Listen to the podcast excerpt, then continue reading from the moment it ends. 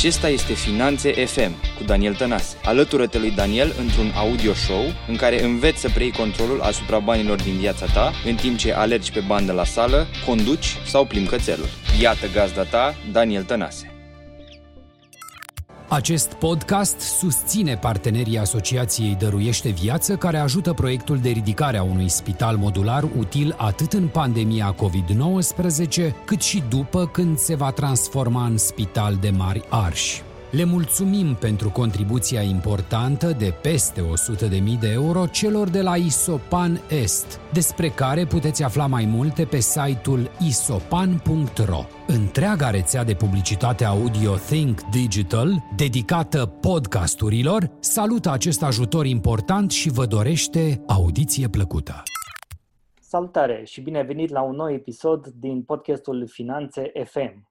Astăzi am deosebită plăcere să am un uh, alt invitat, uh, un invitat cu, cu care abia așteptam să stau de vorbă, pentru că, așa cum știi, în acest podcast vorbim despre antreprenoriat, afaceri, finanțe personale, finanțe pentru afaceri, social media. Încercăm să îmbinăm uh, lucrurile astea care sunt oricum interconectate și legate între ele, însă fiecare să zic așa, secțiune are anumite particularități.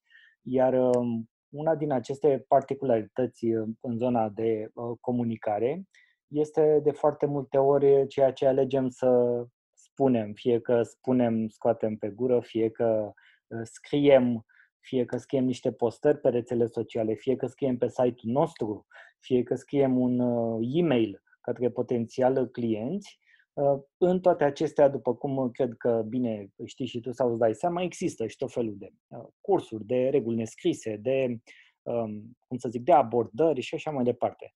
Dar pentru episodul de astăzi și pentru a fi foarte la obiect și pentru a vedea cum toate aceste lucruri ne influențează afacerea pe care o avem, obiectivele pe care le avem în afacere și cum putem să facem până la urmă să ni le îndeplinim uh, mai ușor, o să-ți spun și o să-ți dau acum câteva detalii despre uh, invitatul meu, un om care este fascinat de oameni, un explorator neobosit al diversității umane, curios și veșnic fascinat de felul cum funcționăm, atât ca indivizi cât și în grupuri. Asta l-a făcut să, să studieze sociologia marketingului online și apoi psihologia. Seta de cunoaștere este dublată de un pragmatism care îl ajută să aplice ceea ce descoperă. Peste toate acestea vine ceea ce este și mai frumos, dorința de a da mai departe ceea ce a descifrat într-o formulă care să poată să ducă la acțiune. Și din formula aceasta s-a născut și ceea ce face el, din formula aceasta s-a născut și faptul că ne-am întâlnit și ne-am uh, cunoscut și iată, astăzi uh, înregistrăm un episod care ne dorim să fie foarte valoros pentru businessurile voastre și nu numai. Și nu numai o să, o să te rog să ai răbdare să asculti până, până la sfârșit, pentru că va fi uh, incitant să aflăm detalii de la invitatul meu, care îi spun acum bine ai venit, Petre Tudor Bârlea. Bine te-am găsit, Daniel. Super. Mă bucur că ai acceptat invitația să stăm astăzi de vorbă și să intrăm în uh, tainele copywriting-ului și cum ne influențează acesta afacerile pe care le avem sau în care suntem implicați. Așa că vreau să te invit să te întreb înainte de a adăuga, dacă vrei, uh, ceva la prezentarea pe, scurtă pe care eu ți-am adresat-o, dacă crezi că vrei să adaugi ceva despre tine și este relevant pentru ascultători, te rog să o faci, însă eu vreau să te întreb și de ce faci ceea ce faci. Uh, eu întotdeauna am fost curios de natura umană, încă de când eram mic. O chestie care mă contraria foarte tare era că ceilalți oameni nu gândesc exact ca mine și nu înțelegeam de ce nu gândește toată lumea la fel și de ce nu înțeleg oamenii felul cum le comunic eu și m-am hotărât să trec cumva peste chestia asta și mai devreme sau mai târziu am ajuns să mă preocup de na, NLP, de acolo m-am dus mai la rădăcină, am ajuns la hipnoza ericksoniană pentru că era mereu invocat numele lui Milton Erickson. Sociologia la fel m-a, ajut, m-a ajutat să înțeleg grupurile și Până la urmă am reușit să, să ating chestia asta. Bine, e un rabbit hole să înțelegi comportamentul uman că e ca asta cu foițele de ceapă, când dai una la o parte mai găsești încă una și încă una și exact. măcar la ceapă se termină la un moment dat, dar când vine vorba de ființele umane uh, cum spuneam eu, un rabbit hole. Deci asta mă face să, să fac ceea ce fac, iar ceea ce am descoperit are aplicații și în comunicare, și în marketing, și în vânzări și îi poate ajuta pe oameni să își atingă obiectivele în domeniile astea. Deci cumva lucrurile au făcut cum au făcut și s-au uh, interconectat.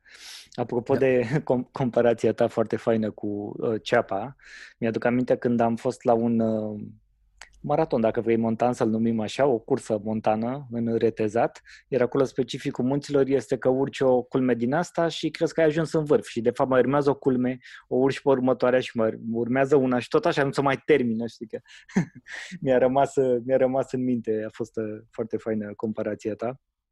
Apropo de faptul că nu se mai termină, uh, nu se termină de multe ori nici uh, discuțiile și abordările pe, pe tema asta a copywriting-ului. Uh, aș vrea pentru ascultătorii noștri să îi dai, dacă vrei, așa o perspectivă a ta și să îmi spui, te rog, cum crezi că este în România în acest moment? Cum vezi tu situația acum? Se face copywriting bine? Nu se face? Ar trebui implicat mai mult uh, psihologie sau sociologie? Cum vezi tu realitatea uh-huh. în care ne învârtim acum? Da, da, e interesantă tare România, că de multe ori avem chestia asta, impresia că suntem în epoca de piatră, că suntem în urmă cu mult, dar avem în același timp e dublată de tendința de a ne alinia repejor la standardele internaționale. Uh, și chestia asta se întâmplă și în marketing și în multe alte domenii. De exemplu, mi-aduc aminte că în București nu, nu găseai niciunde un hamburger decât erau ăia de la McDonald's sau unii făcuți artizanal la niște fast food-uri de la colț și când au apărut burgerii gourmet, și ăștia mai elaborați, mai de restaurant, a durat foarte puțin, gen 2 ani, uh, până când aveam festival de burger și competiții și au apărut peste tot, cam așa e și cu copywriting-ul. Uh, până nu de mult, iar asta n mai are un pic de ecouri și astăzi, era o confuzie colosală între content writing și copywriting. De altfel o să mai găsești și acum Uh, oferte de joburi sau chestii din astea, uh, ori că, oameni care caută să se angajeze, ori oameni care caută să angajeze pe cineva, care spun angajăm copywriter să scrie articole. Uh, deci confuzia asta elementară între content writing și copywriting, dar simt că am depășit-o. Și apoi mai este diferența între cele două tipuri de copywriting. M-a surprins că nici în străinătate nu se vorbește enorm de mult despre ea, și anume copywriting-ul creativ și copywriting-ul pentru conversii. Copywriting-ul creativ există încă de prin anii 90, de când au venit toate multinaționalele de publicitate, agențiile mari care făceau reclamă la, nu mhm. știu, la Coca-Cola, Pepsi-Cola.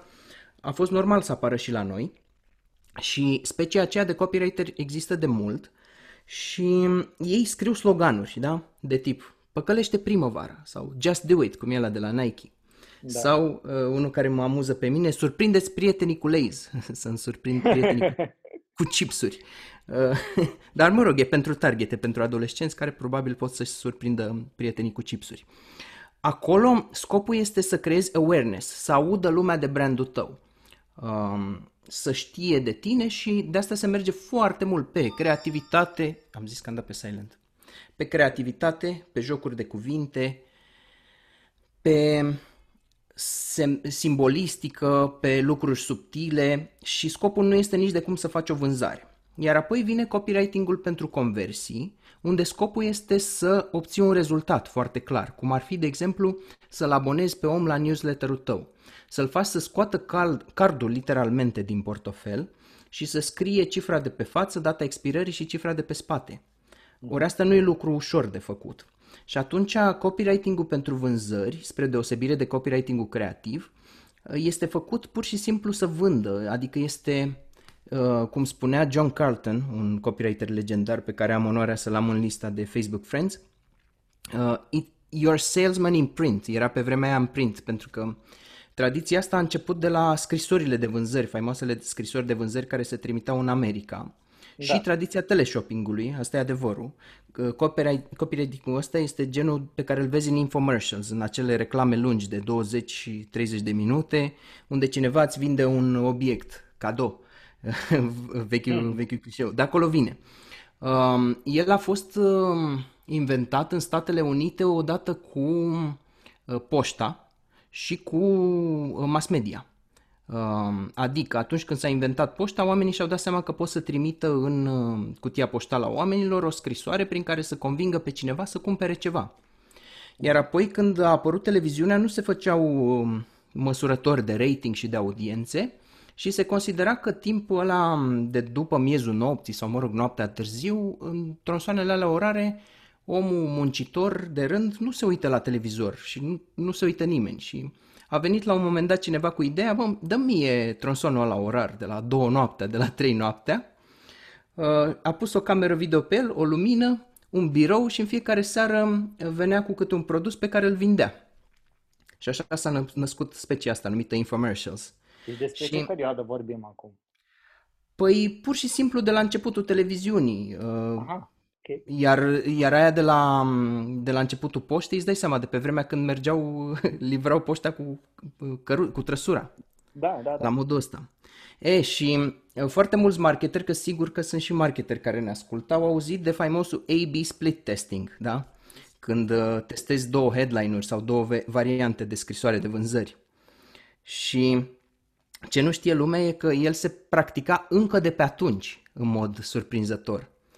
De exemplu, mă rog, odată cu invenția telefonului, aveai la sfârșitul scrisorii de vânzări uh, un număr de telefon la care sunai și spuneai comandă produsul ăsta acum și făceau două versiuni de scrisoare de vânzări ca să testeze eficiența, scrisoarea A și scrisoarea B.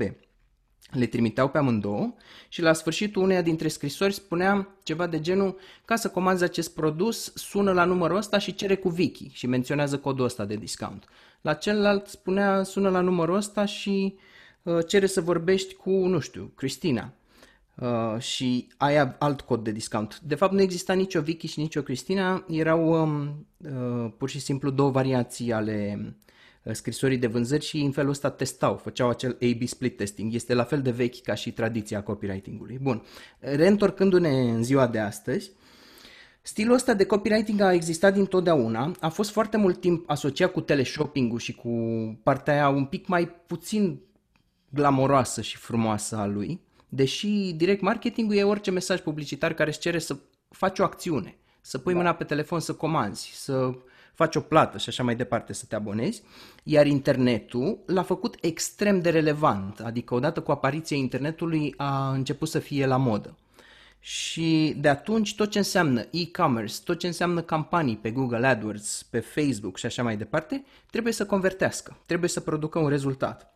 Și atunci, ca să revin la întrebarea ta, unde suntem noi cu genul ăsta de marketing în România, mă bucură foarte tare să văd că au apărut cel puțin 2-3 uh, oameni care predau în mod serios copywriting-ul pentru conversii, care fac foarte clar diferența între cele două specii care înțeleg că nu e vorba de sloganuri drăgălașe și nu, nu poți să lași la voia întâmplării nici măcar unul dintre cuvintele care apare acolo, nici semnele de punctuație nu trebuie lăsate la voia întâmplării, care înțeleg că în spatele copywriting-ului pentru rezultate se face testare masivă, trebuie să te uiți în analytics, ce a convertit, ce n-a convertit și optimizare din ce în ce mai mare.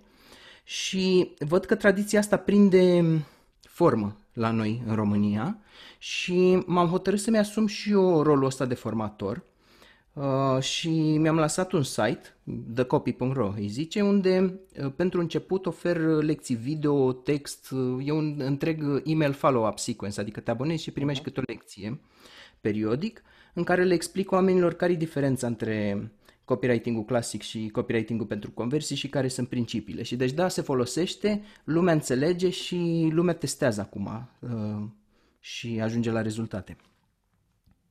Super.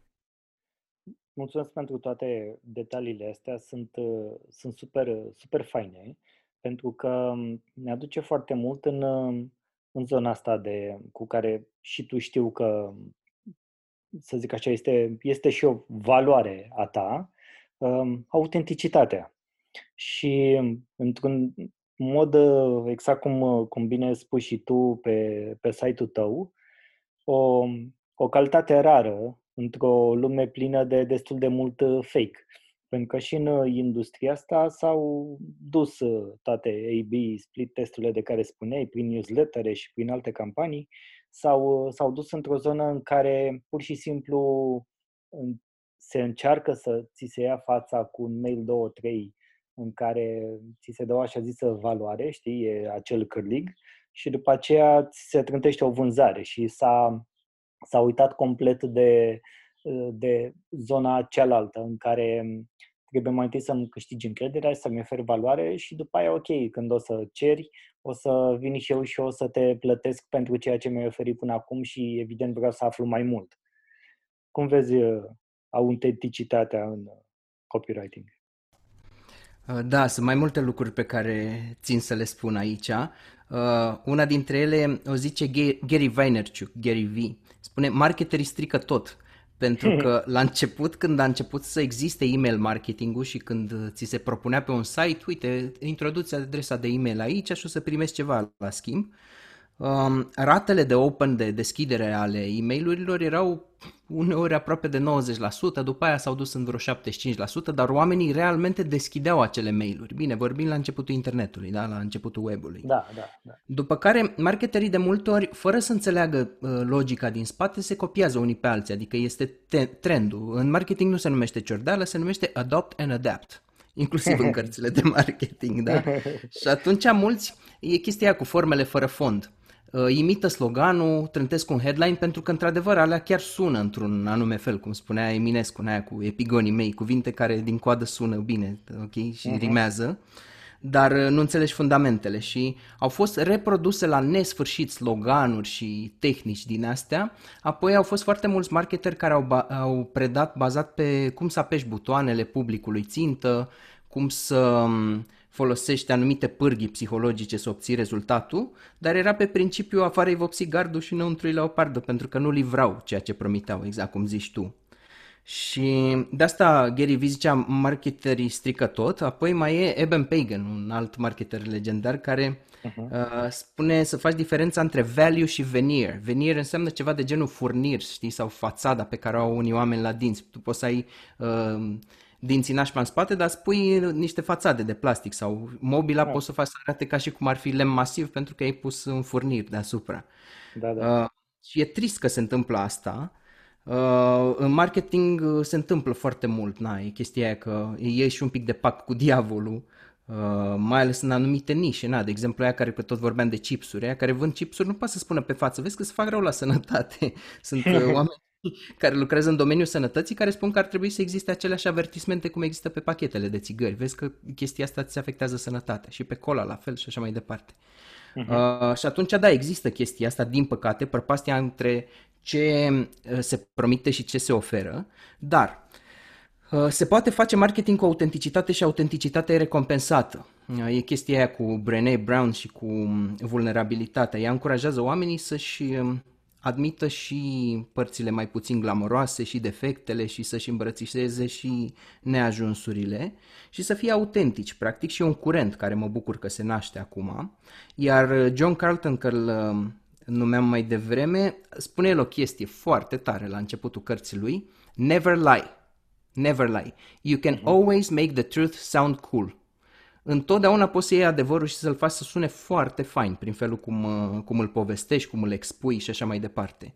Și oricum, dacă minți, dacă, înș- dacă tragi pe sfoară, dacă înșeli omul, uh, nu o să ai continuitate. E diferența între business și moneymaker, între gândirea de oportunist și gândirea de business, cu rădăcini, cu continuitate și așa mai departe. Cine o să mai vrea să se întoarcă să cumpere și a doua oară și a treia oară de la tine și să creeze o relație pe termen lung de client uh, vânzător dacă tu ei trădat încrederea și din cauza asta nu, nu încurajez uh, lipsa de autenticitate și poți să-ți păstrezi vânzările și dacă prezinți exact chestii, exact ce face produsul tău și mai e principiul ăla, under promise and over deliver. Uh-huh. Poți să promiți chiar un pic mai puțin decât face produsul tău și apoi să surprinzi clientul cu încă un, un mini bonus, cu un mic plus față de, ce ai da. promis materialul de marketing și mai există și conceptul de clickbait etic. Adică atunci când formulezi un titlu de articol, să zicem, de data asta, sau de pagină, um, într-adevăr, psihologia umană face în așa fel încât unele titluri să atragă covârșitor de multe clicuri, pe când altele nu. Puteți să căutați pe Google uh, psihologia clickbait-ului sau uh, au făcut cei de la BuzzFeed, dacă nu mă înșel, un studiu pe cuvintele cele mai pretabile pentru clickbait. Uh-huh. Și E tipul la Neil Patel, care se ocupă Da, cu da, SEO, cu marketing generalist da, și așa mai departe, cu testing and tracking, care vorbește de SEO clickbait titles, care te avantajează foarte mult în SEO, dar zice așa, băi, ai grijă să și livrezi chestia asta. Și am testat, am, într-o după amiază am uh, citit teoria asta lui, am, am rezonat foarte mult cu ea și am testat. Aveam un articol, nu mai știu, cred că se numea 15 metode să adormi, um, fără, fără să iei pastile și fără să apelezi la chestii din astea, la somnifere. Uh, Dar și livram acolo, adică um, tot ce avea uh, psihologia de zis despre igiena somnului și despre optimizarea somnului și într-adevăr a funcționat chestia asta.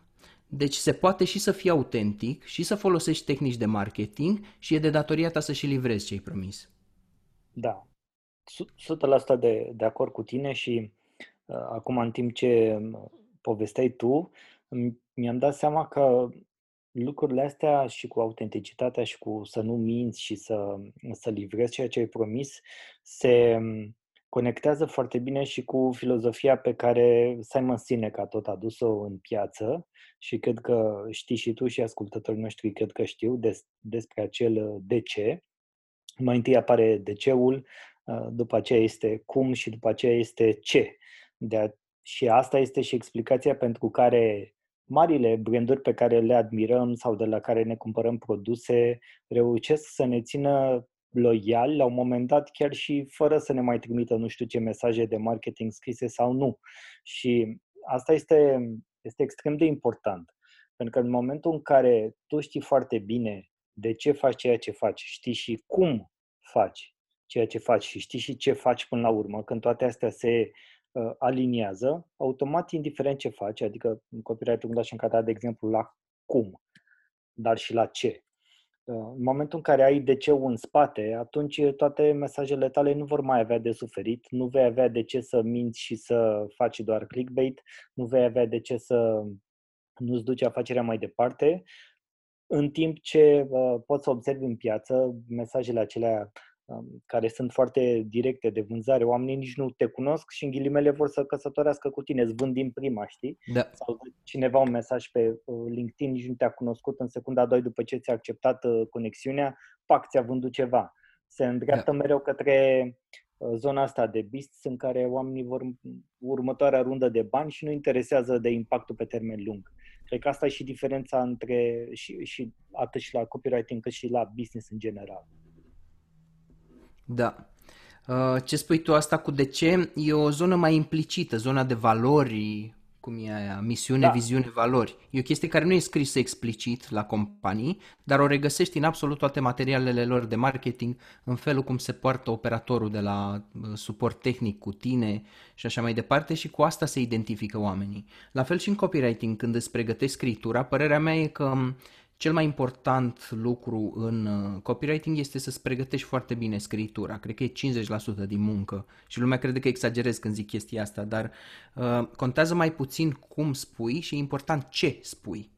Și, m, adică nu contează expresiile alea frumoase sau cine știe ce expresie bombastică de marketing sau așa mai uh-huh. departe. Și în acel ce este inclus și DC-ul și toate valorile companiei și așa mai departe, nu trebuie să le spui super explicit pentru că o să le simtă oamenii pe măsură ce îți parcurg textul sau acum mai nou copywriting nu înseamnă doar text, înseamnă un clip video de vânzări care e vânzătorul tău pe pilot automat sau um, în format audio, în orice format care poate fi livrat. Exact. Știu că la un moment dat era chiar o, era o, me- o metodă cu care și eu rezonam și eram, eram de acord pentru că, după cum știi, și eu am scris și scriu și în permanență scriem, fie că scriem pe rețelele sociale, nu neapărat un post de blog, dar scriem ceva. Da. Și era metoda celor uh, 4C, clear, concise, compelling and credible, știi? Adică era una din uh, formulele favorite, cel puțin ale mele, pentru că îmi, uh, îmi reamintea permanent ca să fiu concentrat pe scopul uh, copywriting-ului și beneficiile celui care citește. Adică și să păstrez lucrurile uh, clare, la obiect, să existe Da. unghiul potrivit din care scriu, exact cum ai zis și tu, fără fraze bombastice și să scrii cu credibilitate. Că ceea ce tu, uh, în momentul în care scrii, tu de fapt faci o promisiune, iar cineva îți transferă încrederea că se va și întâmpla ce promiți. Că Nu știu dacă am fost clar, dar cred că am fost clar. da, da, așa e. Da, ideea e, apropo de autenticitate, să minimizezi distanța între o ființă reală, palpabilă, și mesajul tău de marketing. Adică să nu, să nu pară că e, vorbești pe marketeză, ca să zic așa.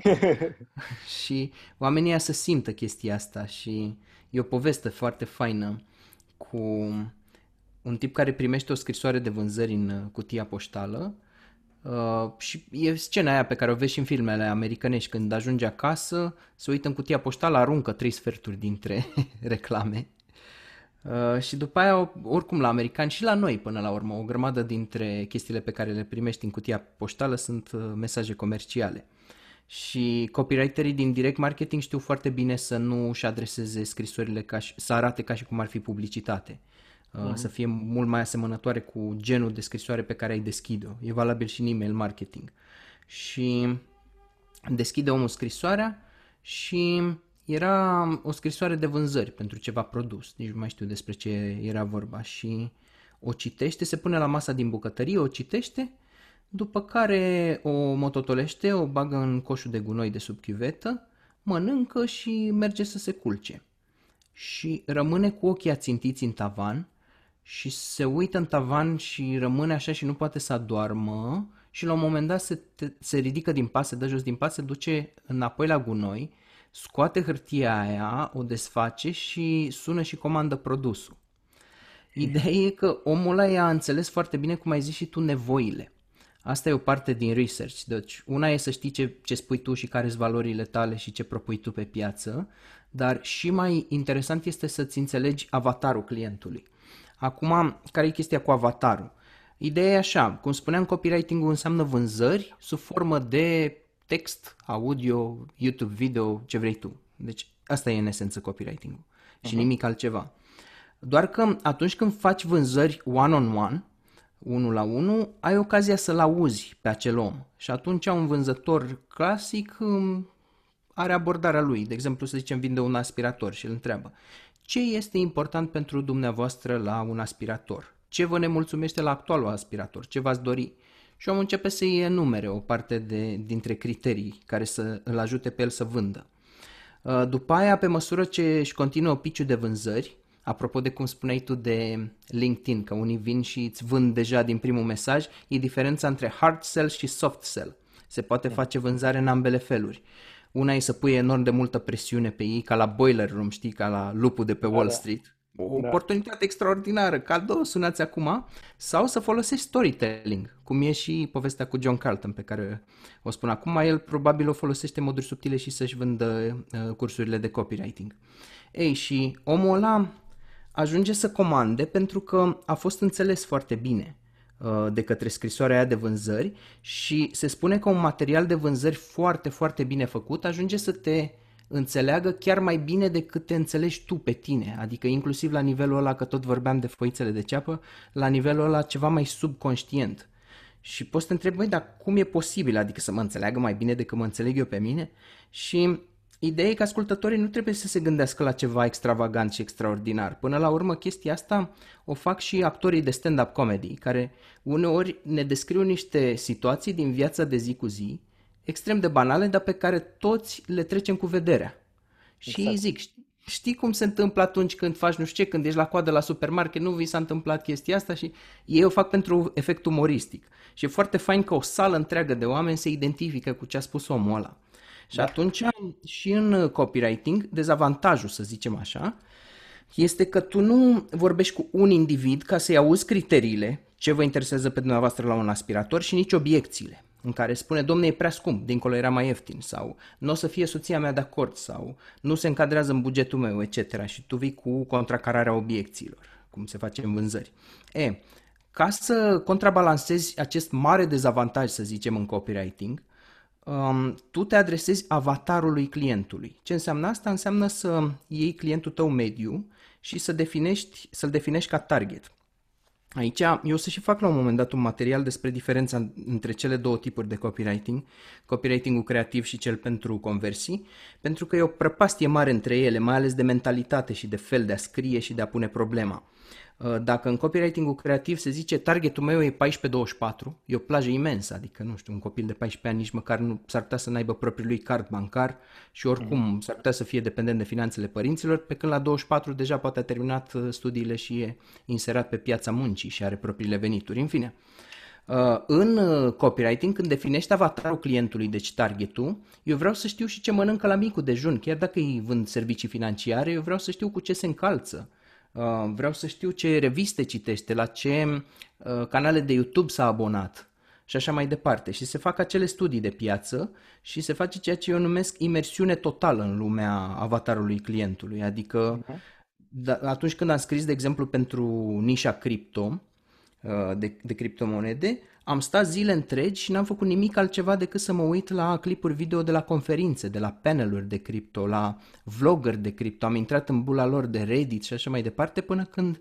stăpânești limbajul lor, jargonul lor, um, vezi care sunt uh, valorile lor, care sunt chestiile, subiectele recurente și așa mai departe și apoi poți să te adresezi în mod Bine, te, te adresezi tot individual, altă diferență între copywriting-ul creativ și uh, cel pentru conversii. Oamenii îți citesc individual și de obicei sunt singuri când îți um, consumă materialul de vânzări, deci te adresezi da. unuia singur, deși te adresezi maselor, ca să zicem așa.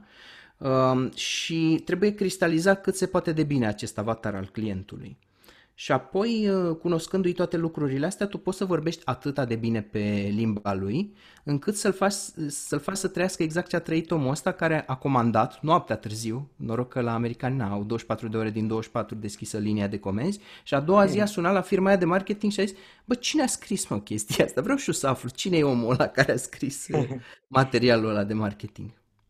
Exact. Da, și ăsta e nivelul la care aspiri super, super, super tare și foarte interesant din uh, toate perspectivele astea și mm, pe măsură ce mm, spuneai uh, cuvintele mai devreme, mi-am dat seama cât de important este ceea ce tu ai uh, studiat și bineînțeles că și aplici în marketing online, psihologie, sociologie și acum înțelegem și de ce Facebook și Google știu mai multe lucruri despre noi decât știm noi despre noi.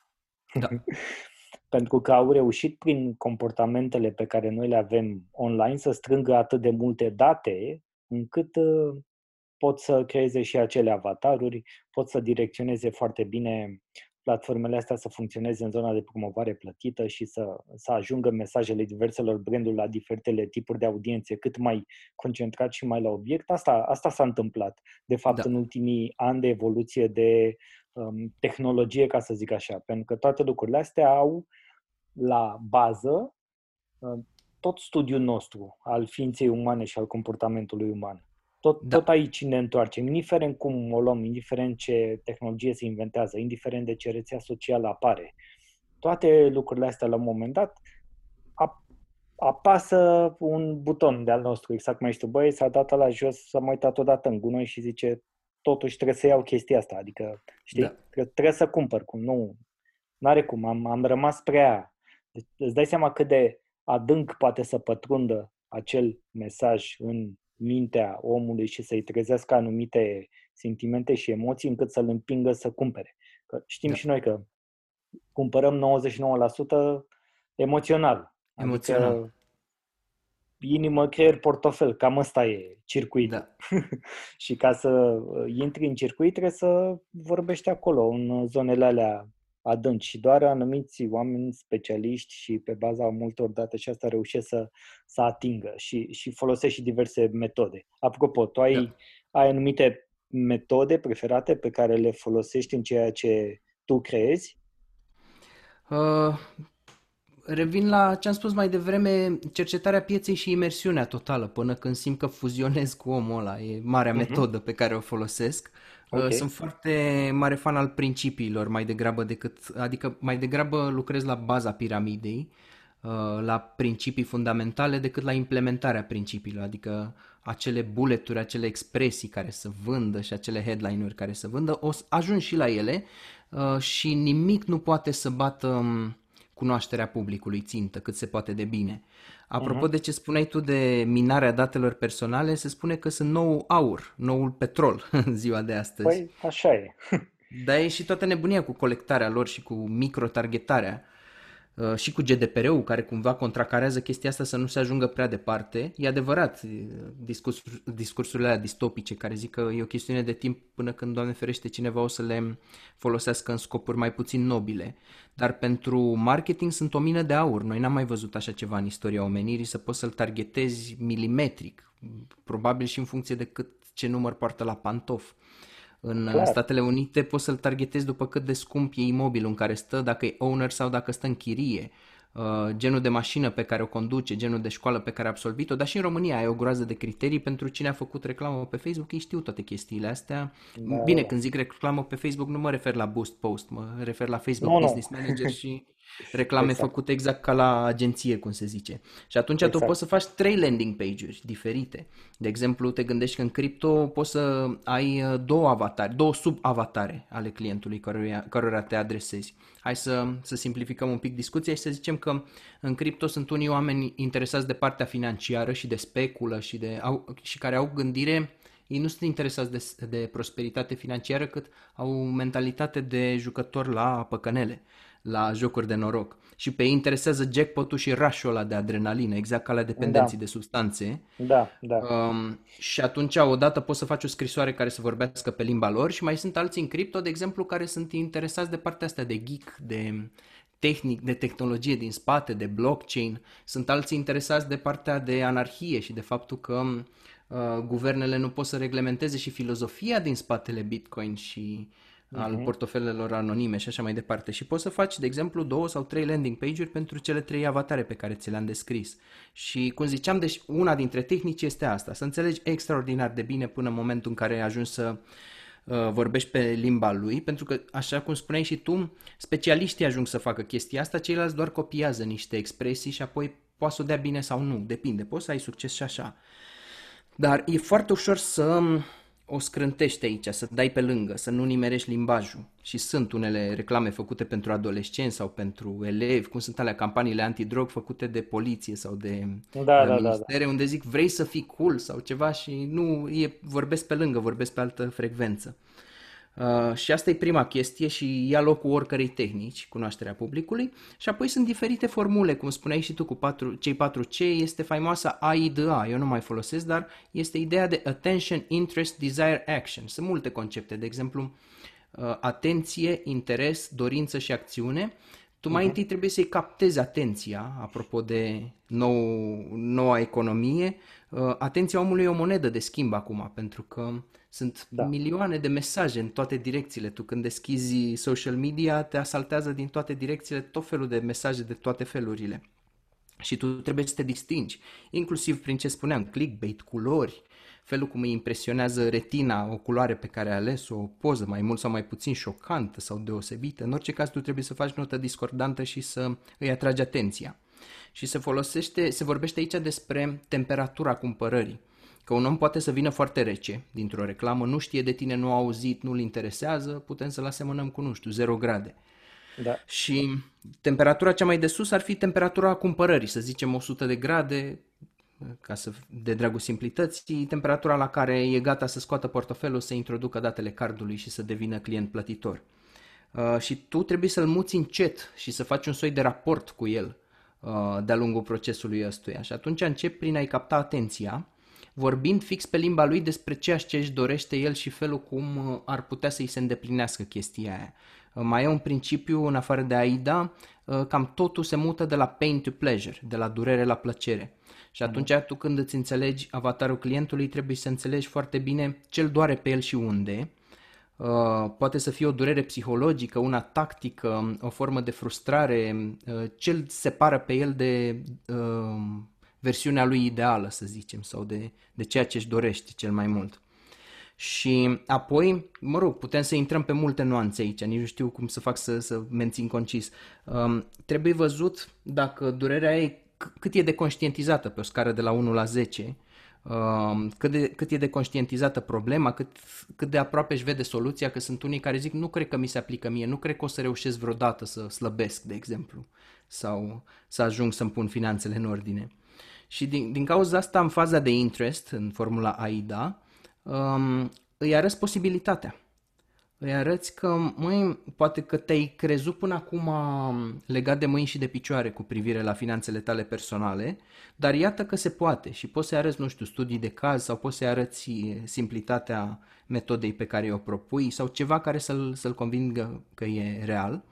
Apoi, desire este să creezi dorința și se folosesc tot felul de tehnici cum ar fi distorsiunea timpului din LP, adică îl proiectezi într-un viitor în care el își va fi atins deja acel obiectiv și să vadă posibilitatea uh, ca lucrurile să se înfăptuiască și action este să acționezi acum, nu mâine, nu poi mâine.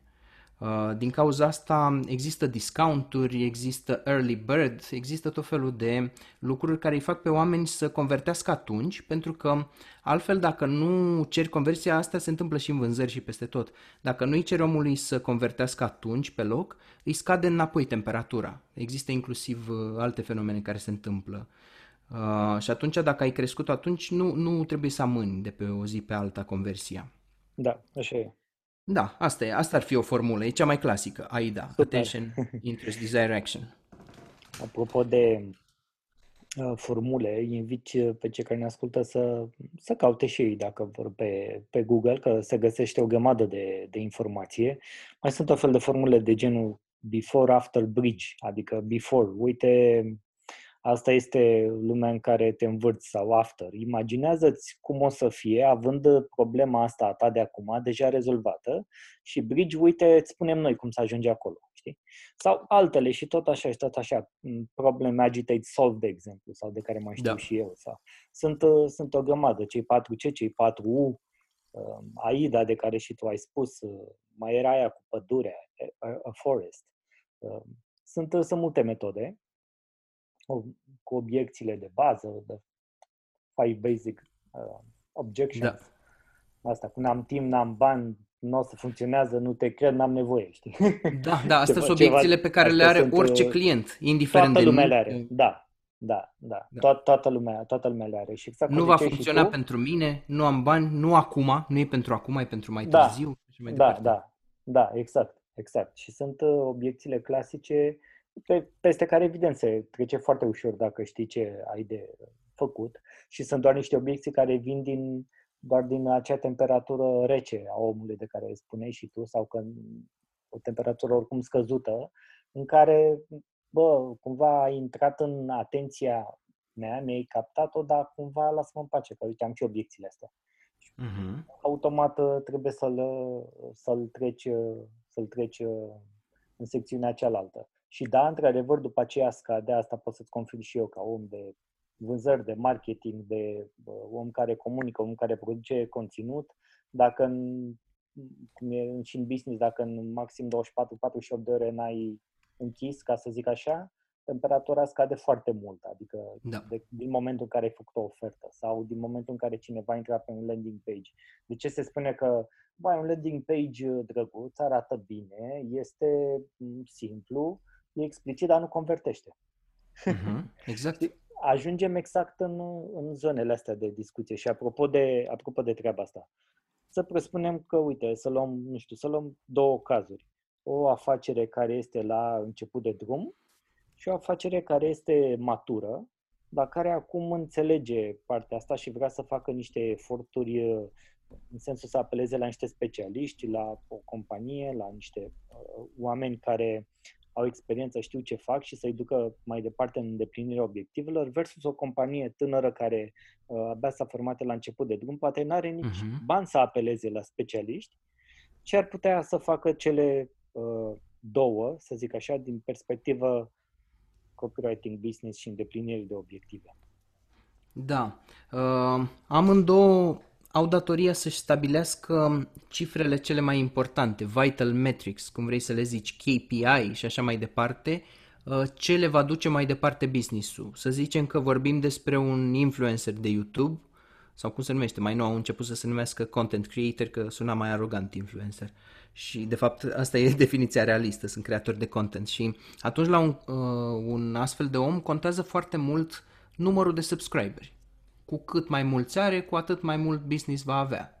Ok, mhm. asta prima oară și doi, să spunem că pe partea cealaltă în spate îi așteaptă pe subscriberi un produs sau un serviciu, numărul de vânzări. Și asta să zicem că sunt cele două cifre esențiale. Apoi la afacerea mai matură poate au pornit cu anumiți KPI și au tranziționat spre ceva mai complex, dar la cei care au avut deja succes în business, deja știu, deja au trecut la formarea unei clase manageriale care știe ce să măsoare și să definească exact care e oxigenul businessului și ce îl face să crească. Bun, după ce au uh, făcut chestiile astea, au nevoie să creeze acel lucru numit un funnel, uh, o pâlnie, să zicem așa. Uh, conceptul de funnel sau de pâlnie este că, după expresia mulți chemați, puțin aleși, vei avea o mie de vizitatori, din 1000 de vizitatori, o părticică vor deveni abonați pe e-mail, că asta e gratis, și o părticică și mai mică vor uh, fi aceia care vor scoate cardul și vor plăti online, sau mă rog, în România se plătește foarte mult ramburs cu deschiderea coletului la livrare. Uh-huh, uh-huh. Au, au rupt mag când au introdus chestia asta, pentru că au înțeles foarte bine scepticismul publicului român, da, care spune, exact. ok, eu îți plătesc tastatura aia, dar lasă-mă să mă uit la ea, să o văd eu, să pun mâna pe ea și apoi îți dau banii. Există țări din Europa de vest unde nici nu există ramburs la curier, adică e ceva, nici n-au auzit ce asta să-i dai bani curierului pentru da, da, produse.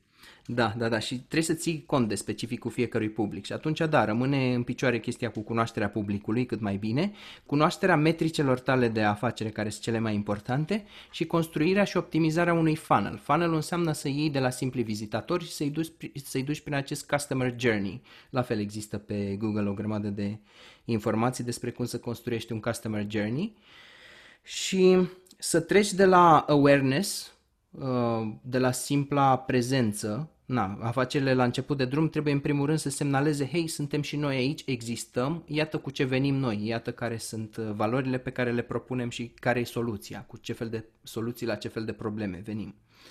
Uh, pentru afacerile la început de drum, ca să o citez pe o amică, e foarte bine să faci multă gălăgie, să zic așa, adică să fii prezent uh-huh. pe social media, să fii peste tot și să fii, să fii top of mind, cum se zice, adică uh-huh. să fii în prim plan în conștiința oamenilor. La o afacere matură merită să uh, faci o formă sau alta de surveying, de uh, studiu al publicului tău deja existent, unde să vezi mai ales la repeat customers, la cei clienți care au tot cumpărat și au tot cumpărat de la tine și există în orice business bine făcut, unii care revin din nou și din nou evangeliștii brandului, să zicem, true fans.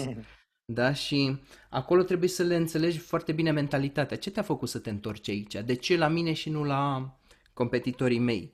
Uh, cu ce te-ai identificat și așa mai departe și te ajută să înțelegi unele chestii și să nu faci presupuneri. Presupunerile sunt periculoase de multe ori în uh, marketing. E mai bine să întrebi și să afli. Și uh, Apoi, după ce ți-ai construit acele funnel faci un funnel separat pentru adunarea de abonați, să zicem, poate adune abonați prin e-mail, poate prin, printr-o platformă cum ar fi YouTube și așa mai departe, și o logică prin care îi duci și încălzești ușor de la simplu abonat la client și te întrebi, ok, ce au ei nevoie să audă de la mine ca să știe că soluția pe care o propun eu este exact aceea care uh, se potrivește perfect cu nevoile lor. Um, care e scepticismul care îi reține din a plasa comanda la mine pe site? Sau um, ce ar, ar găsi la competitorii mei? Bine, eu mă ghidez foarte puțin după competitori și uh, o las ultima în research uh, cercetarea competitorilor. Uneori nici nu mă uit la ei ca să nu mă contaminez cu mesajele lor de marketing, ca să uh, păstrez chestia asta cu autenticitatea și cu mesajul meu. Altor e bine să te uiți în piață pentru că uh, tu intri într-un dialog, de exemplu să spunem că vinzi un produs de slăbit, tu intri într-un discurs deja existent, care se întâmplă între, nu știu, dieta ketogenică, dieta low carbs și dieta slow carbs și cu nu mai știu cine și cu fasting, intermittent fasting și așa mai departe. Și tu trebuie să arăți că ești orientat în spațiu și să-ți formezi acel USP, Unique Selling Proposition să spui, ok, uite ce zice restul lumii, cum abordează restul lumii inteligența financiară, cum abordează restul lumii rețetele de slăbit, iată ce spunem noi spre deosebire de ei. Este ultra important să te diferențiezi dramatic de restul pieței, să nu fii la fel ca ceilalți. Noi când facem interviuri cu patronii de business sau cu departamentele de marketing și întrebăm cine sunt clienții noștri, ne exasperează când auzim că ne spun, păi cam toată lumea, știi, un fel de 14-24. Inclusiv la, na, inclusiv la produse unde într-adevăr sunt de mass, uh, de mass market, nu știu, iaurt. Cine, mă, cine mănâncă iaurt? Păi cam toată lumea. E, nu chiar toată lumea, că e produs animal, de exemplu, veganii ies din schemă și așa mai departe. Sunt oameni intoleranți la lactoză. Hai să scoatem și pe ăștia. Și e foarte important să definești și cine nu e clientul tău, în așa fel încât să delimitezi cât mai bine cine e clientul tău. Da? Și atunci, după ce ți-ai identificat publicul și nevoile tale, să ai acest USP, Unique Selling Proposition, care e tot un fel de slogan, dar care nu e clever, nu e cu jocuri de cuvinte, nu e cu simbolistică. Uh-huh. Da? De curând m-am abonat la o chestie numită Airtable, un soft din asta de management de proiecte și de tascuri și sloganul lor era The best way to manage anything. Și cumva chiar livrează chestia asta, a fost mind-blowing. Mișto. Și ăsta e un USP, da? Și atunci îți cunoști bine USP-ul, îți faci un funnel, un procedeu, o, o serie de pași prin care duci clientul tău de la temperatură rece până în punctul în care să devină client, dar și după ce a devenit client, că nu-l abandonezi imediat, că tot am zis de EMAG, cine a cumpărat de la EMAG și sunt mulți, uh, printre ascultători, au văzut cum EMAG-ul nu te lasă în pace după ce ai cumpărat o tastatură, zice, vine cu un e-mail la 24-48 de ore apropo de temperatură și zice, hei Petre, uh, oamenii care, apropo de alt principiu psihologic, oamenii care au uh, comandat tastatura pe care ai comandat-o tu, au mai comandat și, sau accesoriile da, care se potrivesc cu laptopul pe care l-ai comandat sunt următoarele. Foarte da. fain și fix on target. Exact. Sunt super precise aceste retargetări, dacă vrei să le numim așa. Sau cei care da, abandonează da. produse în coș se uh, trezesc cu mesaj în uh, căsuța de e-mail, în inbox și um, ai uitat să finalizezi comanda asta, ia vezi că uite, ți-au rămas produsele astea în coș sau eventual dacă tot am văzut că ai pus produsele astea în coș, ce ar fi să pui și ăsta și așa mai departe. Da, sunt, da. Uh, sunt tot felul de lucruri care, care se pot face și pot continua uh, vânzarea. În prezent o vânzare nu mai este doar o simplă vânzare, o vânzare înseamnă doar o, o ușiță deschisă da. către, de intrare. cum să zic, către o adevărată comunicare pe mai departe pe viitor care să continuitate. să realizeze, exact, să asigure continuitate, să Uh, să meargă discuția și mai departe, să vadă și de ce alte lucruri ești interesat, că, ok, poate te-ai interesat să cumperi de pe Magna, că tot ai vorbit de Mag, ți-ai luat un DVD auto, da? Dar poate da. tu vrei să ții de pe Mag și haine, habar n-am. Omul a vrea să afle despre tine mm-hmm. lucrurile astea. Și sunt, uh, sunt o felul de, de principii în spate. Da. Și apropo, apropo de asta, um, ca să dăm așa ceva super acționabil, pentru că știu că ești un om care se uh, autoeducă și care investește foarte mult în el, așa cum sunt și, și mulți alți oameni și îi respect pe toți cei care fac asta. Spune-mi, te rog, de unde te educi sau ce recomandări ai avea pentru noi dacă vrem să aflăm mai multe despre această frumoasă industrie? A copywriting-ului? Da. Da. Uh, eu prefer uh, și o să vedeți la mari profesori de copywriting, să zic așa, la mari instructori, că uh, recomandă cursurile legendare de-a lungul timpului care au apărut și sunt și cursuri din 1950 și din 1960 și din 70 care nu aveau nicio treabă cu internetul, dar totul aveau de-a face cu uh, psihologia umană a conversiei. Și apropo de asta e și o idee bună să faci copywriting pentru că e un skill care e timeless. Eu am foarte mulți prieteni care se specializează pe diferite nișe, marketing.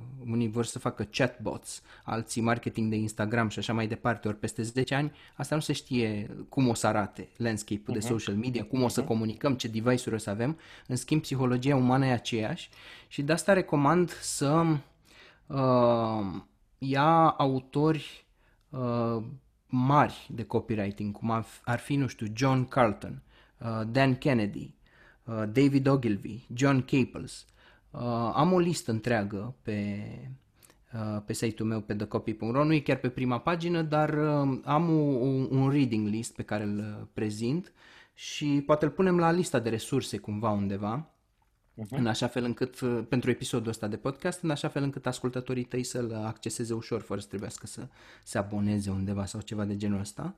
Și asta recomand, marile cursuri de copywriting din, uh, din istoria omenirii și apoi câteva chestii de psihologie socială. Cea mai faimoasă carte probabil de uh, psihologie socială este cartea lui Robert Cialdini, uh, cred că zice persoasiune, cele șase legi uh-huh. ale persoasiunii. E excelentă să înțelegi un pic. El a studiat uh, oamenii care strângeau fonduri, șarlatani, tot, vânzători, tot ce înseamnă influență și persoasiune umană, le-a studiat și a reușit să le reducă la șase principii care se aplică și apoi o, când o să iei orice fel de sales letter, o să, adică scrisoare de vânzări, o să poți să le deconstruiești și să vezi mecanismul din spate. Nu există metodă de marketing să nu poată fi încadrată în una dintre aceste șase legi. Și apoi o altă metodă care se recomandă, acum zic un pro tip din asta, multă lume se uită ciudat, dar e în industrie e practicat, se numește travaliul copywriterului și anume de câte ori găsești o reclamă care ți-a plăcut și care te-a convins și care ți-a apăsat pe butoane și te-a dat pe spate, dar te-a și făcut să uh, cumperi din nou diferența între copywriting creativ care e menit să te dea pe spate zici wow ce slogan mișto, pe când celălalt care te face să scoți portofelul. E, când ai trecut pe, pe lângă o chestie din asta, arhivează fă un screenshot la site-ul ăla, printează uh, păstrează pliantul.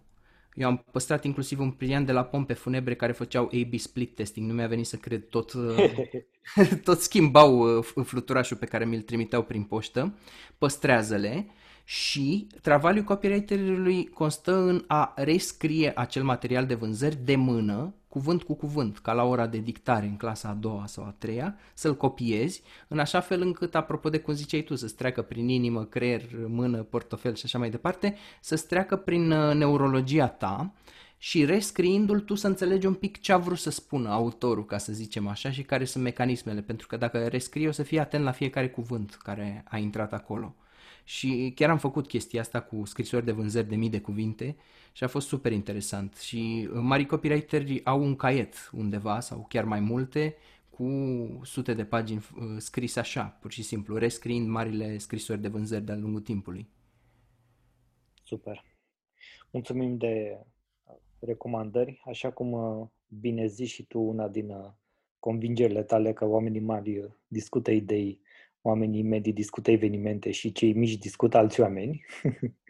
Um, cred că și um, afacerile uh, mari aplică copywriting cum trebuie și cred că asta trebuie să și învățăm, să tindem permanent să evoluăm în direcția asta, să, cum să zic, să ne uh, auto-împingem, să ne depășim limitele și să înțelegem cât mai bine psihologia umană și cum funcționează toate, toate lucrurile astea legate de om, de ființa umană, de comportament, de neuroștiință, NLP, cum vrei tu să le spunem, sunt destul de multe, însă toate au la, la bază omul. Rețele sociale nu se știe care vor fi peste 10 ani de zile, poate o să mai avem Facebook și Instagram, poate nu, nu știm. Așadar, locul de desfășurare, să zic așa, este cumva nelimitat și indiferent ce lumea o să ne pună pe masă, evoluția, platformele, indiferent ce o să vină către noi, vom avea teren unde să ne desfășurăm. Asta, asta e clar. Da. Și până atunci, ca să scurtăm uh, alte travalii, spune-ne, te rog, unde te pot găsi uh, oamenii și zim un pic și despre ultimul tău proiect. Ok. Înainte să zic asta, mi-a mai venit un pro tip pe care aș putea să-l dau oamenilor care au afaceri, Te mai rog. ales când sunt la început de drum. Te rog. Te rog. Uh, să se uite pe o piață super mega dezvoltată și să ia cei mai mari jucători din piața aia sau cei mai buni, dar cumva la nivelul lor, adică uh, tot small scale business, dar care au super succes. Îți dau un exemplu. Când mi-am făcut cabinet de psihoterapie în București, mă gândeam, măi, sunt multe, e un oraș de milioane de locuitori, sunt multe site-uri, cum fac să mă, uh, să mă impun cumva, să fac notă discordantă și să fiu remarcat în uh, piața asta. Și după aia mi-a picat fisa și m-am gândit ce ar fi să mă uit într-un oraș unde sunt și mai multe cabinete de psihoterapie. Și am ales trei orașe. Am ales Mel- Melbourne, Australia, Londra și încă ceva de genul Los Angeles sau New York sau așa mai departe. Am deschis, uh, am intrat cu un proxy să-mi apară adresă de America, respectiv Australia, respectiv UK. Uh, m-am uitat pe mm, cei care cumpără publicitate pe Google și care au continuitate, deci e, e o chestie care se spune despre reclamele de direct marketing, că dacă ți apare din nou și din nou și din nou, adică dacă o vezi și peste un an, peste doi ani, reclama aia face bani, că altfel n-ar mai finanța-o, nu ar mai continua să o ruleze. Bun. Și mi-am dat seama că în piețele alea suprasaturate chestia aia că noi în România suntem un pic decalați față de uh, piețele mai avansate, acolo ea intrau cu alte arme, cu bazuca și cu, cu torpile, pe când la noi era un fel de, nu știu, pistol cu apă și pistol cu capse. Și am, bine, contează și specificul locului, cum spuneam, dar am luat niște tehnici de marketing de acolo și le-am uh, replicat la piața românească și a mers super bine. Și asta îi sfătuiesc pe oameni să se uite cine are deja succes în nișa lor. Ok, ce vinzi? Popcorn. Mhm. Ok, uite-te la cel mai șmecher producător de popcorn uh, și din altă piață și din uh, altă parte. Gândește-te ce nu merge pe piața noastră și ce merge universal valabil în psihologia umană cum și-a făcut uh, materialele de promovare, ce poți să înveți de la el și fă inclusiv travaliul ăsta, ia cuvânt cu cuvânt și descompune uh, materialele de marketing și vezi ce poți să înveți. E un shortcut, e un hack. Uh, și merge în toate nișele, adică peste tot poți să găsești un avocat cu marketing mai bun sau, nu știu, un da. consultant financiar cu marketing mai bun. Bun, mă întrebai despre unde poate să mă găsească lumea. Dacă e strict de da. copywriting, da. mi-am făcut acest site thecopy.ro Uh, seminarul pe care îl pregătesc se numește Hack the Copy. Uh, voiam să-l fac în toamnă, acum vedem cum e cu coronavirus, cu chestiile astea, cu ce facem online, dar în orice caz m-am hotărât ca până când îl fac, eu să stabilesc o relație cu oamenii și să le dau cât pot de mult uh, în mod gratuit. Tot ce pot să livrez prin intermediul e-mailului, al YouTube-ului și așa mai departe. Și am pregătit deja o secvență de 21 de e-mailuri Uh, prin care să livrez niște mini-lecții de copywriting, cum au fost lucrurile pe care le-am discutat acum. Și astea sunt pe thecopy.ro. Altfel, eu am un podcast, la fel ca și tine, îi zice The Real You, e mostly despre psihologie, uh, despre tulburări de personalitate, intră un pic și în marketing și în antreprenoriat, dar uh, e mai mult spre psihologie și am un blog, un site, se numește Petre Bârlea, petrebarlea.com, unde scriu despre diferite subiecte. Și Excelent. ăsta e proiectul pe care îl pregătesc și în el vreau să fac ceea ce nu se poate livra decât uh, lucrând personal cu oamenii și anume să poată oamenii, uh, e structurat în trei module, mai întâi învățăm fundamentele și cum se face cercetarea de piață și intratul în mintea clientului, după care întrerupem cursul, întrerupem modulul, mai continuăm peste o săptămână, două, trei și le dau temă pentru acasă să ia exact businessul lor, să facă toată imersiunea de care e nevoie, să adune toate datele și să vină cu un draft scris și apoi mm, la, cu un draft, cu research-ul făcut, apoi în modulul 2 învățăm scrierea propriu-zisă, după care în modulul 3 învățăm meditarea, optimizarea și toate tacticile psihologice care pot fi adăugate peste și în cadrul cursului oamenii au ocazia să-și lucreze propriul lor business și propria lor scritură de marketing, ceea ce nu poți să livrezi prin uh, mesaje de masă, cum s-ar zice. Da, da, corect.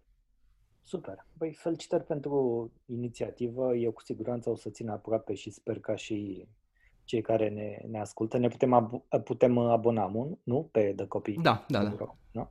Ok, da. ne abonăm, ținem aproape și abia aștept să văd uh, ce și cum uh, vei reuși să, să faci cu, cu proiectul ăsta, să pui pe piață, îți doresc succes de pe acum și te voi susține cu tot ce, tot ce pot eu.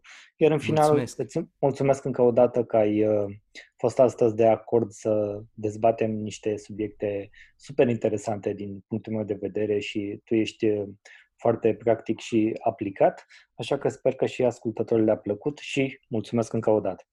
Mulțumesc și eu. La revedere! Bye bye!